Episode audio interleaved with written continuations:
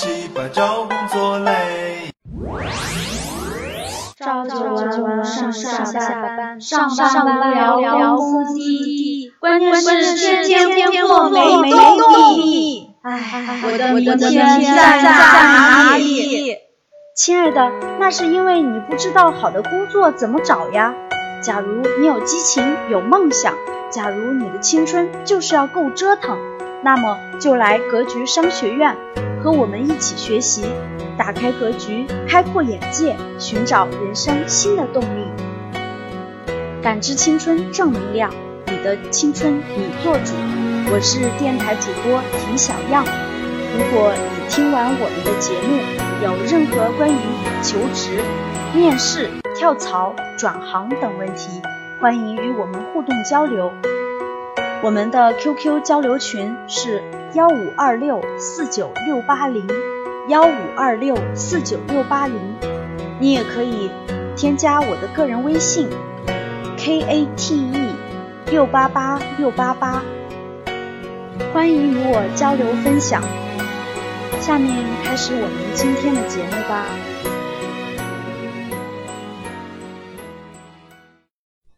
大家看这个图，大家看这个图，周期图。一个行业是要有周期的，任何一个行业。任何一个行业，它都是由许多同类型的企业构成的群体。在充分高度竞争的现代经济当中，行业的发展状况制约着企业的生存和的发和发展。一个行业的发展大体上要经历四个阶段。第一个阶段是初创时期，第二个阶段是高速成长期。第三个阶段是成熟稳定阶段，这个周期是这个是很长的，最后它会进入逐步衰退的阶段。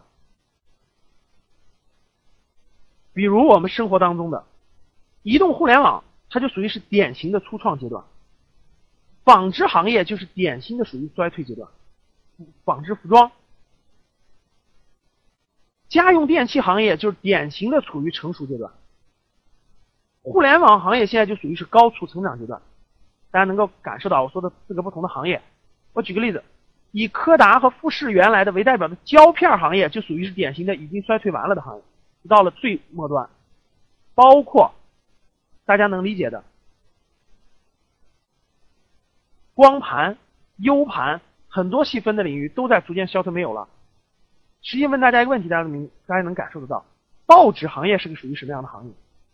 实际上，报纸行业也属于衰退期，在这个阶段正在往下走下坡路，因为互联网和移动互联网，大家通过电脑或手机获取信息已经全面要替代报纸了。在整个这个阶段过程中呢，在整个这个阶段的过程中，这个从一个行业内的组织体系的竞争格局上来看，这是它的生命周期。这个地方是行业竞争图。从这个企业、这个行业内部的企业竞争来看，也可以分为四个时期。第一个时期叫跑马圈地时期，什么意思呢？在这个在跑马圈地的过程中，任何一个企业进这个行业都是很好的，只要你圈到了一个小范围，你就可以生存下来，甚至发展。这就是跑马圈地时期。第二个时期呢，叫做自由竞争时期，大家很好理解的，自由竞争时期。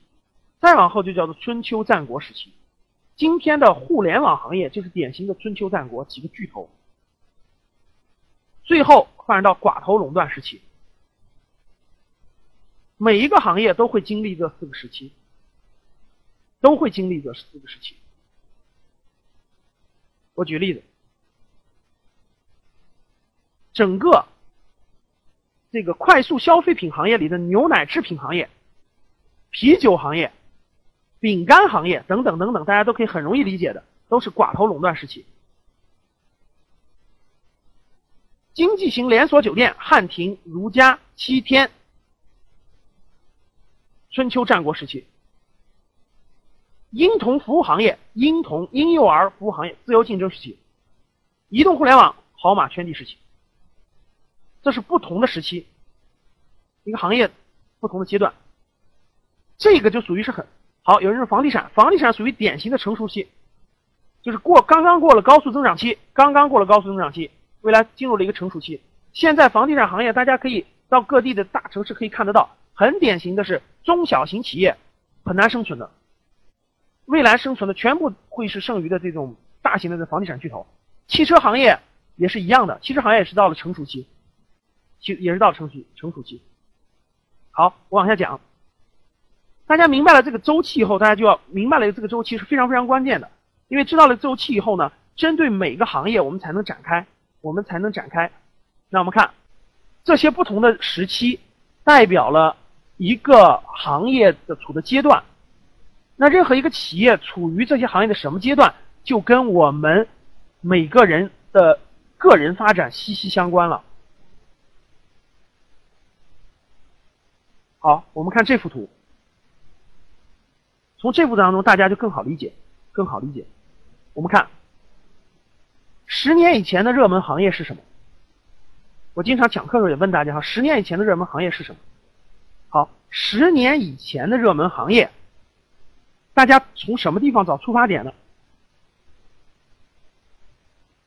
从每天影响大家的广告信息方面找出发点就能找得到。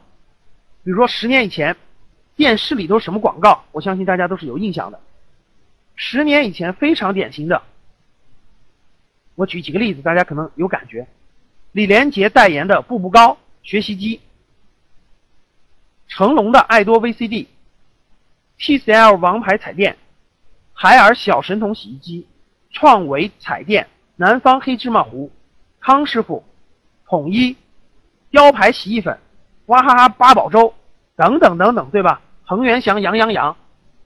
十年以前，从通过广告我们就可以看得出来，十年以前主要是以食品、饮料、家用电器、日常用品为代表的中低端制造业，这是十年以前的热门行业。今天的热门行业是什么呢？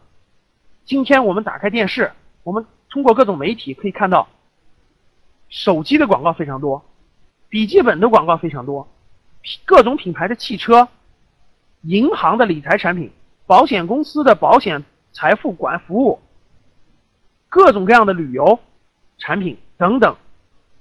今天的热门行业的典型代表，就是以通讯、交通为代表的中高端制造业，以金融服务、旅游为代表的高端服务业。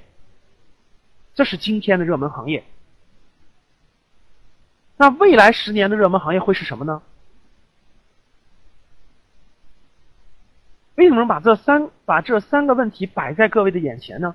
因为这三个问题实际上给各位了一个感觉，这感觉叫什么？叫一种历史观，就站在站在三十年的角度去考虑问题，站在三十年的角度去考虑问题。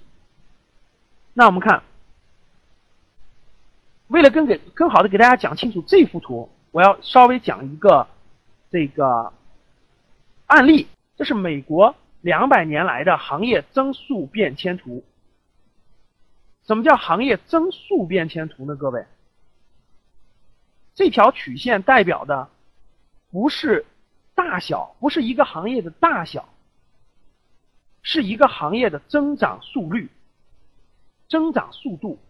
什么意思呢？大家可以看这条曲线，大家看蒸汽轮船这条曲线，当它向上的时候。不是指的这个行业变大了，而是指的这个行业的增长速度在增加。举个例子，现在的这个时候每年增长百分之五、百分之十、百分之二十、百分之五十、百分之一百，增长速度。然后呢，百分之八十、百分之七十、百分之五十、百分之六十。大家从这个图中可以看得出来，增长速度在下降，但是这个行业实际上还在增长。大家明白这个就行了。这幅图是一个行业的一个增长速率的一个变化图。好，从这幅图中。蕴含了很多很多的东西，非常多的东西，因为这幅图当中也影响着很多很多人的命运。那我们来看，一，每一条曲线，每一条曲线都是在一定的时期时期下爆发出来的，都有一定的创新型的人物的为代表。我举个例子，这条曲线是。马特发明蒸汽机以后，最先应用的是蒸汽轮船行业。这个行业快速兴起，从一八二零年出现，快速发展了三十年的时间，达到顶峰，增速达到顶峰，然后逐渐增速逐渐下降。一八二零年，钢铁和铁路这个整个行业在美国兴起，这个行业快速兴起，快速增长了，一直增长，高速增长了大概三十年的时间，达到顶峰，增速逐渐下降，增速逐渐下降。一八七五年，贝尔发明电话，爱迪生发明电力，整个一个行业，电力电话行业快速兴起，持续高速增长，发展了二三十年的时间，达到顶峰，增速达到顶峰，然后增长速度逐渐下降。一九一零年，福特汽车开始商用，整个汽车行业快速兴起，增长了三十年的时间，达到顶峰，增速逐渐下降。一九八零年，IT 行业在美国出现，计算机在美国出现，所以整个计算机行业快速兴起，增长了大概有三十年的时间，达到顶峰，增速快速下降。一九九五年，互联网在美国出现，互联网行业高速增长，到今天还没有增长到头。马云并不是神仙啊，马云是一九九五年去美国出差，在美国看到了。互联网的刚刚兴起，刚刚那个冒头，所以他认准了互联网行业将是未来巨大的行业，所以他辞掉了他原来英语老师的工作，关掉了他小的翻译公司，全力进入了互联网行业。实际上，很多人的命运都是跟行业的波动密切相关的。那我们先看第一个，曲线向上和曲线向下分别意味着什么？这个是非常重要的。曲线向上。意味着这个行业从初创阶段向成熟阶段迈进。这个时候，整个这个过程吸引了非常多的社会资本，社会上的资本、资源、人、有能力的人等等等等，都在向这个行业聚集和靠拢。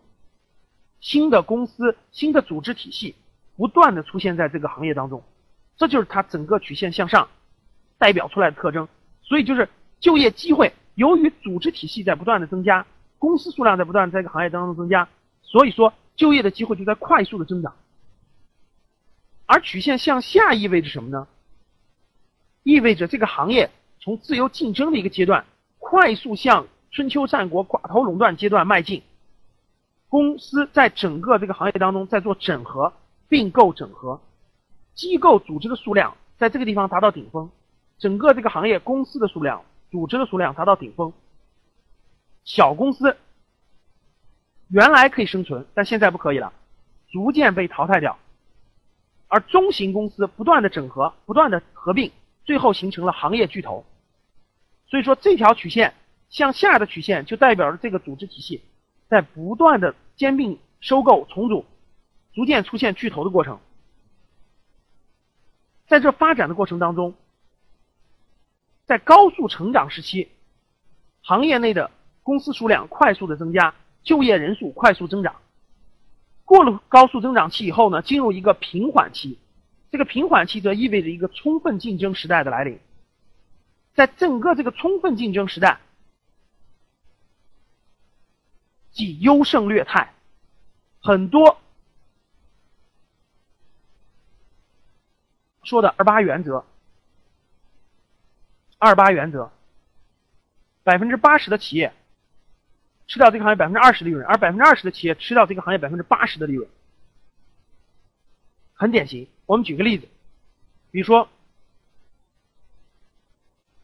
牛奶行业、汽车行业等等等等，特别多，饼干、巧克力，所有的行业里面基本上都是二八原则都已经产生了，所以在二八原则里面是很难创业的，就是在已经行业已经形成这种。这个这个这个格局形成以后是非常非常难创业的，在这些行业里面。第二，大家知道了行曲线向上和曲线向下意味着什么以后，那我们就讲第二个因素，很重要的这个个人的命运与曲线的上下有怎样的密切的联系？一个人成就事业，由于一个人的黄金阶段，黄金阶段。基本上是什么？二十五六岁开始，三十五六岁、四十五六岁、五十五六岁，大概有三十年的黄金时间。这三十年的黄金时间放在不同的曲线上，命运是完全不一样的。如果一个人这三十年的时间里头有十年是在这个阶段，有十年是在向上的，那他这十年将会给他创造每天带给他经验的成长是加速度的成长，是加速的成长，每天带给他的成长是加速度的。而如果曲线是在这个地方的，那每天带给他的成长是减速度的，因为这个行业的价值在不断的收缩，在不断的收缩。里面的人越聚越多，竞争越来越激烈，而在这个地方意味着什么呢？意味着这个这条曲线里公司的数量在不断的增加。当他在这个点进去的时候，整个公司数量，整个行业可能只有五百家公司。到这个地方的时候呢，有了一千家公司，到这个地方会达到一万家。在整个过程中，都有无数的人要雇佣这个行业里有经验的人，所以他的经验就在增值。在任何一条曲线当中，各位百分之二的人先知先觉。百分之二的人先知先觉，都是在这个起头开创了这个行业。百分之二十的人快速跟进，快速跟进，看到了这个行业的前景或者未来，仅把自己的未来的这个命运呢依托到这个行业当中。而百分之八十的人，大家知道什么时候进这个行进每一条曲线的吗？都是在这个点上，大概在这个点上进去。为什么呢？实际，这个本质原因，各位，因为当一个行业发展到高速成长期快过去的时候，不用快就高速成长期达到中期的时候，学校里就开始设置这个行业的专业了，就开始社会就有教育培训机构去培养整个这个行业所需要的人了。所以说到大概这个点的时候，就有大批量的已经培养出来的人涌入了这个行业，他们满足了未来整个。行业未来人员的需求，而实际上，当他们进去的时候，整个行业利益分配大致已经清晰了。前面进去的这些人已经吃掉了这个行业百分之八十的利润，大部分利润都被前面的人吃掉了，因为前面的人进去的早，无论经验、无论阅历、无论人脉等等的积累，都比他们更早。所以说，大部分人。换句话说，我解释一下，就是我想说的这句话，就是很多人，很多人走出校门的时候，他学的那个专业知识，已经当他毕业的时候就已经落伍了，就已经落伍了。每条曲线，我们都可以找到不同的这个人哈。这个为了证明大家如何好理解，这些人走出校门的时候就落伍了，大家可以看到。在一八二五年的时候，大学里实际是没有铁路相关的专业的。在一八七五年的时候，电力电话也不是在大学里出现的。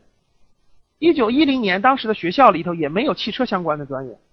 一九八零年的时候，当时也没有电脑相关的专业。一九九五年的时候，大学里也没有计算，就是这种互联网相关的专业，实际是没有的。包括到今天也没有微博营销啊，也没有完全做移动互联网的这种专业。所以说。学校里学专业比较泛，比较泛。你你你想跟行业的这个趋势相结合起来，就要聚焦。整个这个聚焦的过程，学校里是学不到的，需要学不到，在社会上才能学得到。好，大家明白了这里面，理解了我前面讲的这些东西以后呢，大家就看整个，大家看这幅图。理解了整个这幅图以后，我们就看几个关键的地方。我们看一八七五年的时候，如果一个人一个。在这个地方毕业了，就是一个大学毕业生。大家可以看到，他有几个选择。他实际有三个选择，对不对？第一个选择可以去蒸汽轮船行业，第二选择可以去铁路铁路行业。咱们先别管他能，就是能不能迈过去，至少他有这三个可能性。第三个选择，电力电话行业。同样的，我们看一九一零年，一个毕业生也有三个选择。一九一零年的时候，这个毕业生也同样一个年轻人吧，也有三个选择，他可以选择去铁路。第二种选择是去电力电话行业，第三个选择是去汽车。同样的，各位，一九八零年和一九九五年也是面临三个选择，第一个选择是去电力电话，第二个选择是去汽车，第三个是去互联网。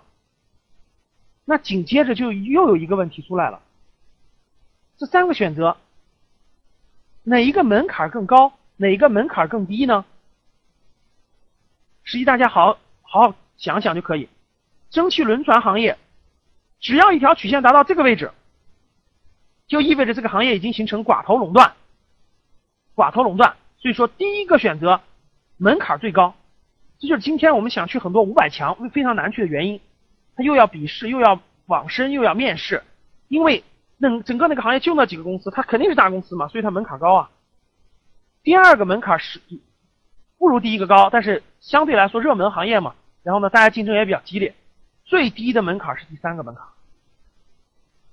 门槛是最低的。对，任何新兴行业门槛都是最低的，因为它刚刚开始，没有人懂，没有人去做。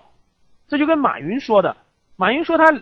两千年创办阿里巴巴，一直到两千零三年，也没什么特别名校的毕业生去，所以他的招聘标准一降再降，一降再降，最后降到了一个标准，就是只要不残疾就要。而阿里巴巴的前一千零五十个员工都拿到股票期权的呀，再加上如果一个员工在阿里巴巴，甭说在阿里巴巴，在淘宝任何一个阿里巴巴旗下的公司工作个两三年，那任何一个电子商务的公司都要啊。所以各位想想，这就是三个不同的选择。三个不同的选择，曲线向上成就了很多人的一一生，曲线向下，很多人的一生都是很普通，一很普通的做工薪阶层的一生，甚至到最后，各位知道今年摩托罗拉裁员的时候，我认识好几个摩托罗拉的，他们在里面都工作了八年了、九年了，很多女女孩都正好刚怀孕或刚刚要生小孩儿，在一个企业待了八年的过程，各位看好了，它就是这么个过程。他进去的时候可能正好是在这个位置，然后出来的时候正好在这儿。通信行业又受到了重大的影响，所以说他就赶上了裁员。赶上裁员以后呢，他会面临一个很痛苦的问题，就是这个行业在不断的向下走，就增长速度在不断的向下，没有人能接他。如果是一个向上的公司，你们听说过互联网公司倒闭吧？太正常了，对吧？什么团购啊，什么电子商务不天天倒闭吗？但你们发现做互联网的人找不到工作了吗？没发现，我跟你说，因为他这个他曲线向上，有很多新的公司冒出来，他就可以收了这个人，因为他有经验。而曲线向下的，我跟你说，那真裁的时候他就没用了。为什么？因为这个行业的巨头都在裁员，要裁员都在裁员，因为它整个是行业波动。你比如说今天的电信行业就比较难找工作，因为今年电信受到了很大的冲击和影响，什么摩托罗拉、诺基亚、西门子、中兴、华为，实际上业绩都受到影响。那那我认识的那好多。三十岁左右的那种人，那个摩托拉突然裁员了，是的，给他可能给他一笔那个那个那个那个那个 N 加一，比如说工作了八年了，可能给他发九个月的工资，一个月一万，给他发九万块钱甚至十万块钱的这个这个这个这个呃辞退的这个薪资。但是各位你要知道，他三十多岁了，他如何面对下一次转行？他如何跟应届毕业生年轻比他年轻？十岁的应届毕业生在职场上在竞争呢，所以说他压力是非常非常大的。通过这幅图，各位，通过这幅图，我们从美国两百年来的历史往回倒，我们看到今天，今天难道不是一样的吗？十年以前的热门行业，以什么为代表？各位，各位，各位想想，十年以前的纺织、服装，大家想想，服装，随便举例子。真维斯、班尼路、山森马、杉杉、雅戈尔、李宁、安踏这些品牌都是当时在这个点上最热门的，对不对？大家当时大街小巷都开便利店，最火爆的。对，休闲服装，甚至包括户外服装。但是今天大家去看看昨天的新闻，整个服装行业库存三百二十五亿，全国人民消费三年都是卖不完。我们原来公投过一个做服装的企业，积压库存积压一个多亿。十年以前，家电、纺织、服装等，今天它就已经走到这个地方。但你可以发现，这个地方它里面都是大公司，比如说家电、国美、苏宁、海尔、创维，这些都是大公司。但它这个行业就属于是夕阳行业了，已经走到了这个走到了这个这个这个这个阶段。同样的，从两千年开始起步的房地产、互联网，很多好的公司，到今天，哎，达到一个如日中天。什么叫如日中天？春秋战国里头几几强争霸，行业增速发展的很迅猛。哎，这就是这一条曲线叫做如日中天的行业，这条曲线叫做夕阳行业，这条曲线叫做新兴行业。很多行业刚刚开始起头，或者说积累了好多年，现在开始往上走，进入了高速成长期。高速成长期，它会在未来走一个向上的曲线，走一个向上的曲线。整个这个过程呢，我们可以清晰的看到，我前面举的那个例子，十年以前的毕业生，很多人选的是这条曲线，所以十年以后他的发展是很一般的。而有一批十年以前的学生选的是这条曲线。所以他的十年正好在一个高速成长期里面，所以他成长很快。同样道理，今天的学生也面临这个选择，也面临这个选择，摆在眼前永远有三个机会，永远三个机会。如果说随便任何一家公司，你都可以，都可以给你 offer，都可以录取你，但是如果你不知道这家公司第一是属于什么样的行业，第二处于行业的什么周期的话，那大家想想，难道不是这种盲目找工作吗？好，所以给大家引出了一点结论：战略方向。一，行业的波动规律对一个人的事业成败影响起关键作用。行业的波动规律对一个人的事业成败影响起关键作用。各位，一个人的事业，我们不单单不要把我们的我们不再说一份普通的工作，如果说只是为了养家糊口的一份工作，很多人觉得老师我去哪儿都可以，实际不是的，因为随着年龄的增长，随着你未来这个这个，你的这种愿、你的愿景、你想做的事情等等等等，逐渐就会眼线会向事业所靠拢，会向事业所靠拢的，影响你做出成绩的大小，影响你成功的很重要的一点，各位知道是行业的波动规律。也就是说，你是否处在一个行业的高速增长期？每个人每天的工作时间都是八个小时，对吧？或者是十个小时，没关系的。他总不可能超过做二十，每天做二十六个小时吧？每个人都需要休息。每个人，你一天可以别人工作八小时，你可以工作十个小时，甚至十二个小时。但是拉长了一年、两年、三年呢？时间是无法跟别人拼的，拼的最核心的各位是你做的内容，就是你在这段时间里做什么样的内容。这就是为什么有的人发展快，有的人发展慢，这是因为他找到了一个发展很快的一个行业，在这个行业当中呢，不断的不断的积累他的经验，最后行业让他成功的。在很多人毕业的时候。很多人会以自己的专业去选择方向，实际上专业呢只能让你成长，职业方向只能让你成长，行业才能让你成功，是这样这么一种逻辑和关系。所以说，各位要把握住行业波动的规律，去一个行业的高速增长期。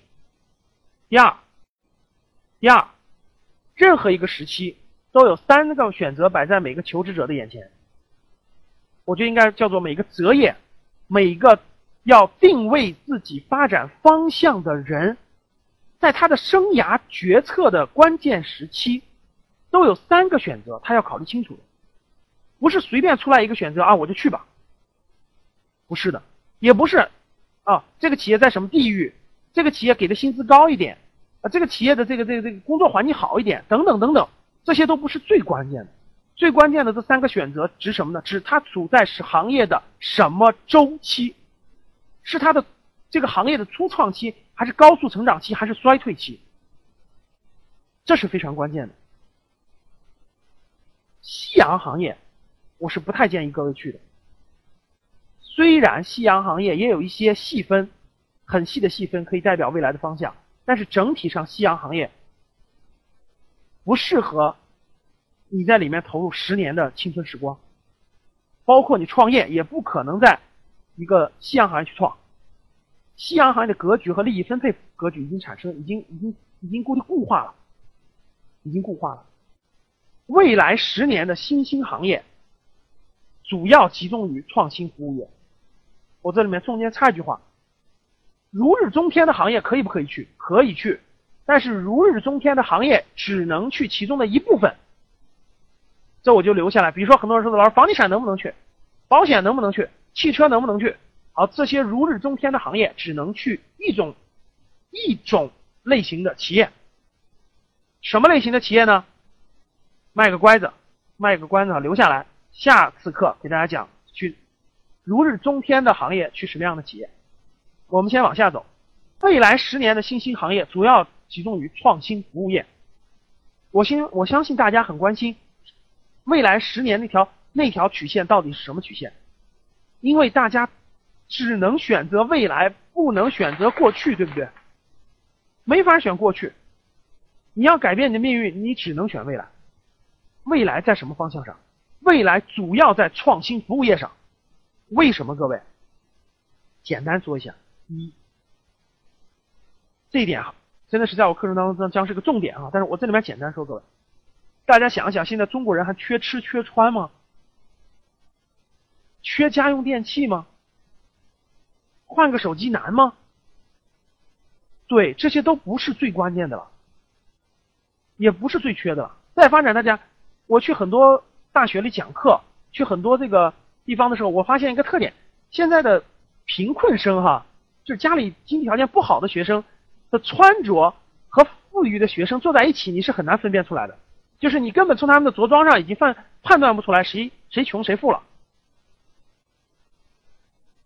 所以说，有一部分供应已经饱和了，各位要去尽量。这就跟这个什么呢？有些行业属于是供大于求的。但有些属于供小于求的，供小于求的行业，在中国将会爆发的就是中国的服务经济将会爆发，而服务经济里头，像餐馆啊、酒店啊这种属于传统服务业，大家要去的是现代服务业。现代服务业里最典型的是创新服务业，创新服务业里最典型的是，那得讲一门课，一点时间讲不明白了哈。但是这里面可以划分出很多细细分来，每个行业内。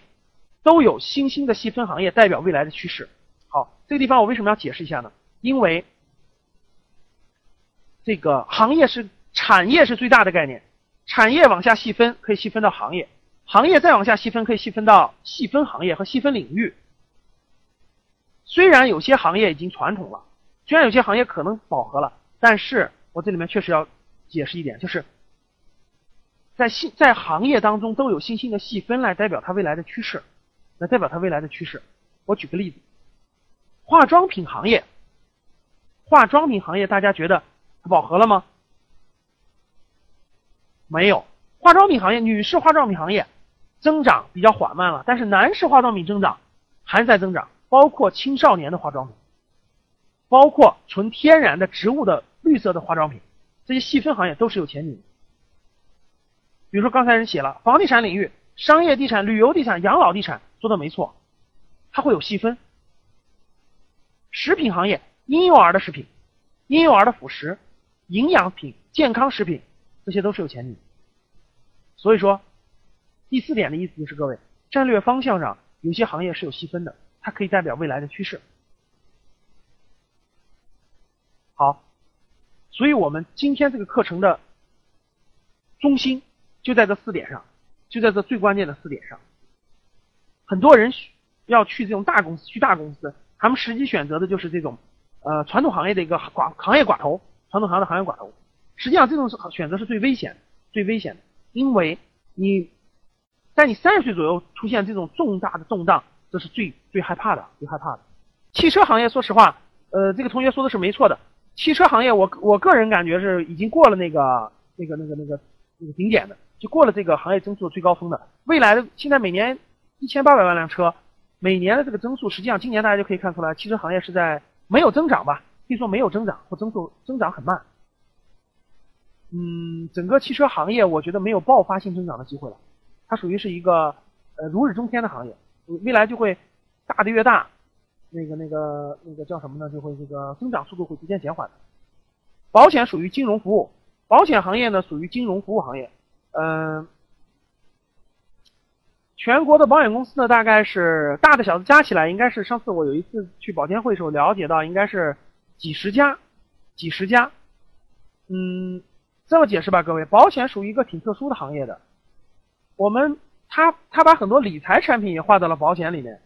嗯，我对保险行业整体的看法是有前景，但是呢，新人就是保险行业的极特殊，它的如果你是做精算的，你去做精算，去做一些这种保险公司的投资业务，这些都是可以的。但是保险的营销啊，保险的营销，各位，它需要一个必备的条件，就是社会的这种人脉关系和这种资源必须极其丰富，极其丰富。如果你太年轻，没有丰富的这种社会的这种这种这种呃强大的人脉支持的话，实际做保险营销是非常非常难的。我接触过很多做保险营销的人，呃，怎么说呢？都是做了一段时间以后就转行了，转行了，确实是这样的。有的做得好的都是医生啊，这种人脉关系非常广的人，他才能做得好。所以我我我我不太建议各位在太年轻的时候，呃，去做这个保险营销。我觉得你没有没有那积累到那些的那个丰富的资源。好，今天的课程就到这儿。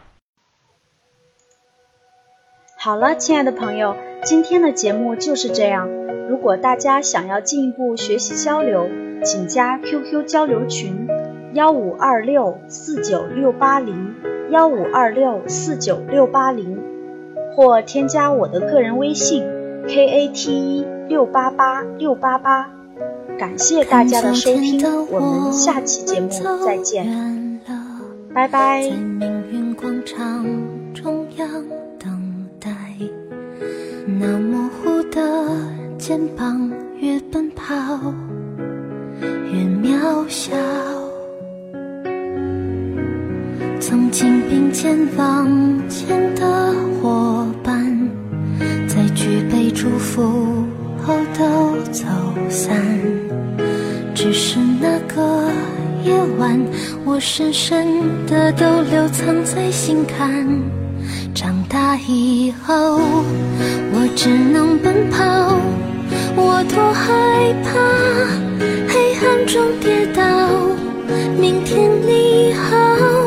含着泪微笑，得到。每一次哭，又笑着奔跑，一边失去，一边在寻找。明天你好，声音多渺小，却提醒我，勇敢是什么。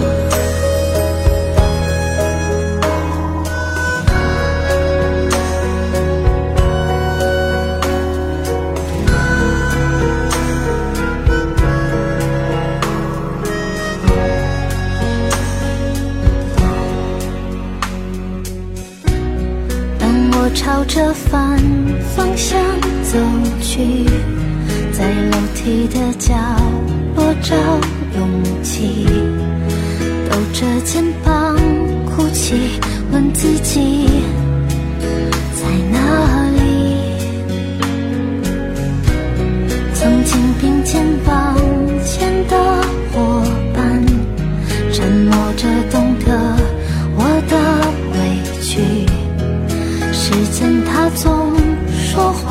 我从不曾失去那些肩膀。